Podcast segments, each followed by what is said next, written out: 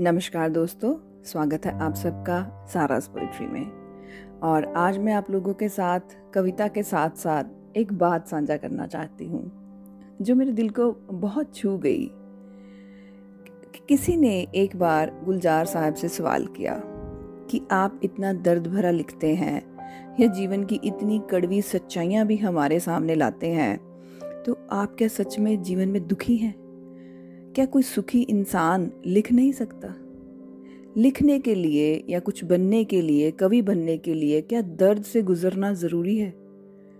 तो उन्होंने बहुत ही प्यारा सा जवाब दिया कि मैं दर्द में नहीं हूँ, मैं सुखी जीवन जी रहा हूँ।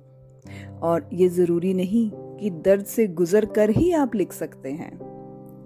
हर वो इंसान जो संवेदनशील है, जो अपने आसपास के माहौल, समाज या प्रकृति के प्रति सेंसिटिव है, वो अच्छा लिख सकता है।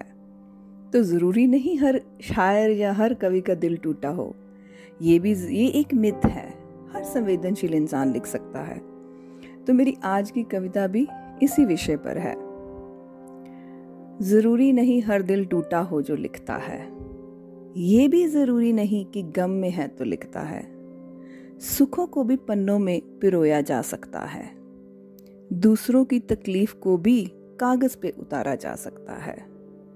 बोझिल दिल तो लिखते ही हैं, किंतु शांत मन से भी सुंदर सा गीत गाया जा सकता है।